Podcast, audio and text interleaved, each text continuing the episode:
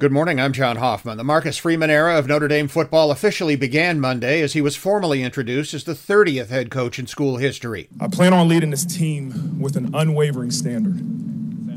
We will call it the golden standard. Freeman says that means challenging everyone to be their best possible selves, creating a unified team on and off the field with a competitive spirit to achieve the best. At 35, Freeman is the youngest head coach at Notre Dame since the 1950s, and he was the overwhelming preference of the players.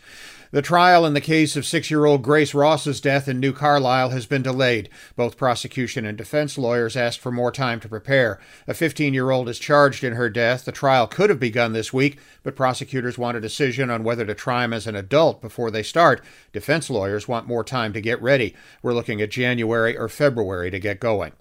A new study out of Rockefeller University in New York City says microbes in your gut may help you fight off COVID. Researchers found similar properties to antiviral drugs. The discovery could lead to new medicines to fight the coronavirus and other infections.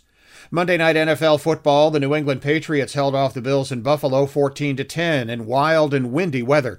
The Purdue Boilermakers are number 1 in the AP College basketball poll for the first time ever this morning. Former Marian standout Jaden Ivey is their leading scorer. NBA, the Chicago Bulls beat Denver at home 109 97. The Indiana Pacers won at home 116 110 over Washington. I'm John Hoffman on Sunny 101.5.